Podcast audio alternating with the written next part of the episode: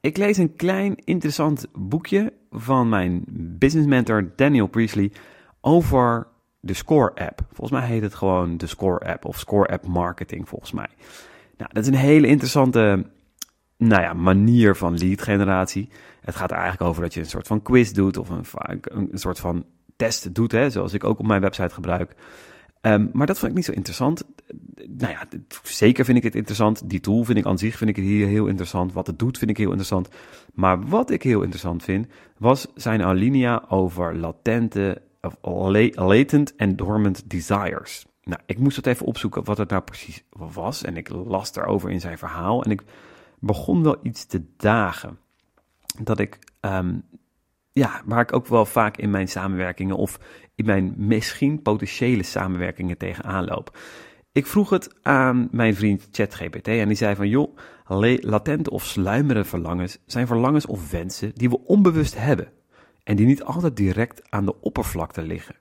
Aha. Dus als ik jou vraag waar je behoefte aan hebt, dan zijn dat niet dingen, zijn misschien wat er bij je naar boven komt, zijn niet meteen zoiets van, oh, dat zijn, die zijn echt nijpend, echt dingen die meteen naar boven komen bij jou.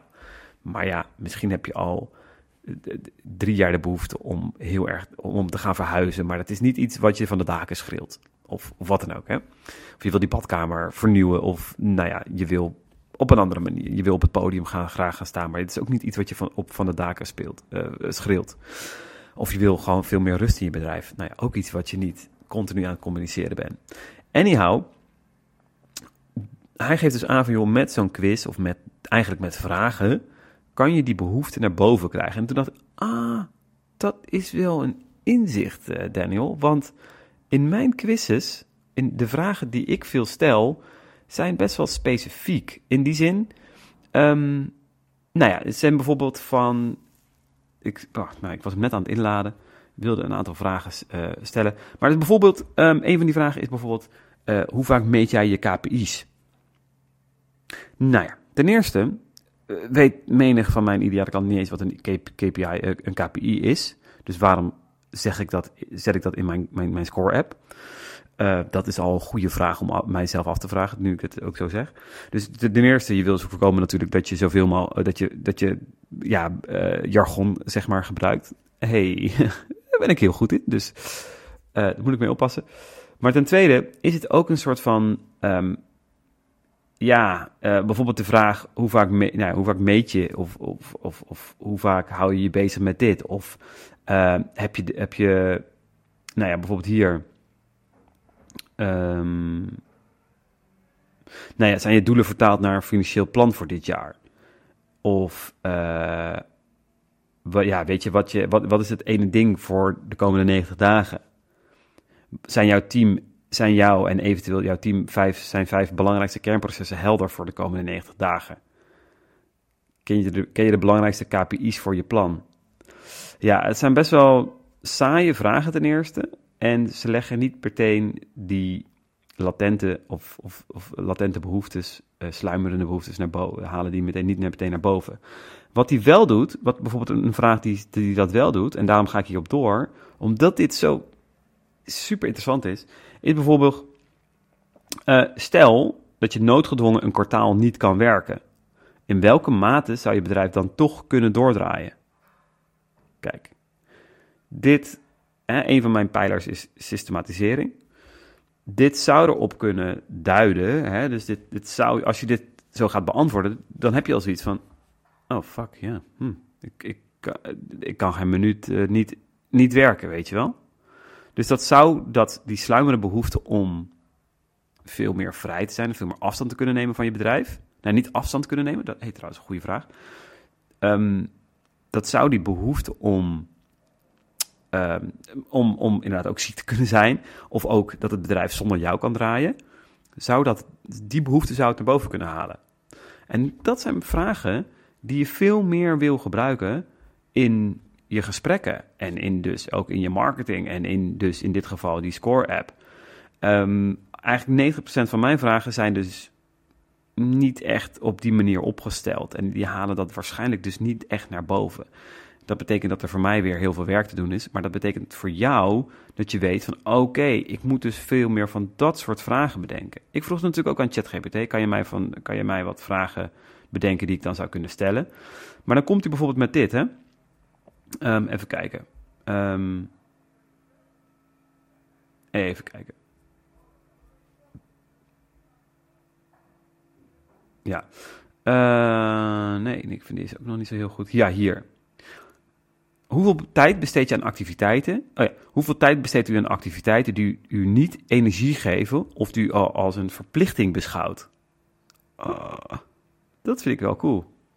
Want dan kan je dus ook weer een soort van, uh, ja, ik, ik besteed daar, ik, ik, heb, moet veel tijd, ik besteed veel tijd aan dingen die me geen energie geven. Nou, dat brengt dus meteen weer die latente behoefte naar boven. Van, oh, ik wil veel meer dingen doen die me energie geven. Um, nou, bijvoorbeeld hier. Hoeveel, nou ja, dit is een beetje hetzelfde vraag. Hoeveel tijd besteed je aan activiteiten die je energie geven of waar je plezier uit haalt? Nou, ik vind dit wel echt coole vragen. Of hoe, vaak heeft u het gevoel dat u in een flow zit en volledig opgaat in uw werk? Het zijn allemaal dingen over passie, nou ja, over de categorie passie en drive. Maar ik vind het interessant. Um, nou, ik heb niet echt hele goede voorbeelden meer. Maar in ieder geval, dus dit soort behoeften, latente of sluimerende verlangens. Ja, ik had er nog niet echt van gehoord, maar het is wel iets wat, wat je natuurlijk, wat, wat ervoor zorgt dat je je klant ook veel meer aanzet en veel meer laat nadenken.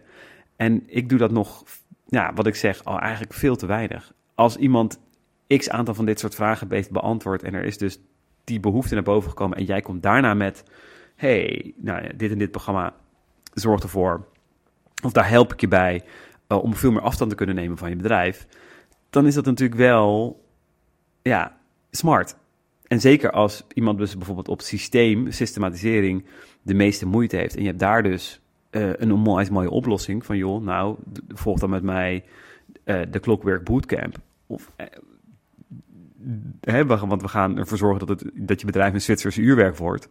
Ja, dat zijn wel interessante. Dus dan kan je daar mensen wel veel meer gericht op, op, ja, op, op te pakken krijgen.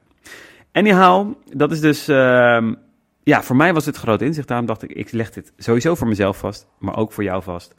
Als je zoiets doet, zorg ervoor dat die verlangens naar boven komen. Dus door dat soort vragen te stellen en niet door vragen te stellen als hoe vaak sport je per week. Nee. Eh, of, of hoe vaak kijk je naar je cijfers per week. Weet je wel, of, of weet jij, nou ja, al dat, je snapt het. Al dat soort vragen, nee. Maar weet je, hoe voel jij je? Uh, hoe, hoe, start jij je dag? met, met, welke mate, met, met welke mate van energie start jij je dag? Als je wil weten of iemand lekker in zijn vel zit of wat dan ook. Dus interessant. Latente, sluimerende verlangens. Als jij wat van dat soort vragen aan mij hebt, of je denkt van, ja, maar stel dan ook dit soort vragen. Want ik vind die nog best lastig als het over visie gaat, als het over inzicht gaat, misschien ook als het over planningen gaat. Maar ik ga hier ook weer de komende tijd verder op in. En ja, ik ga je, uh, als, dit, als ik daar wat vragen op bedacht heb, ga ik die gewoon ook gewoon stellen. Of die ga ik dan even delen hoe ik dat heb verwerkt in mijn, in mijn Score app. Hey, dankjewel. Fijne dag daar.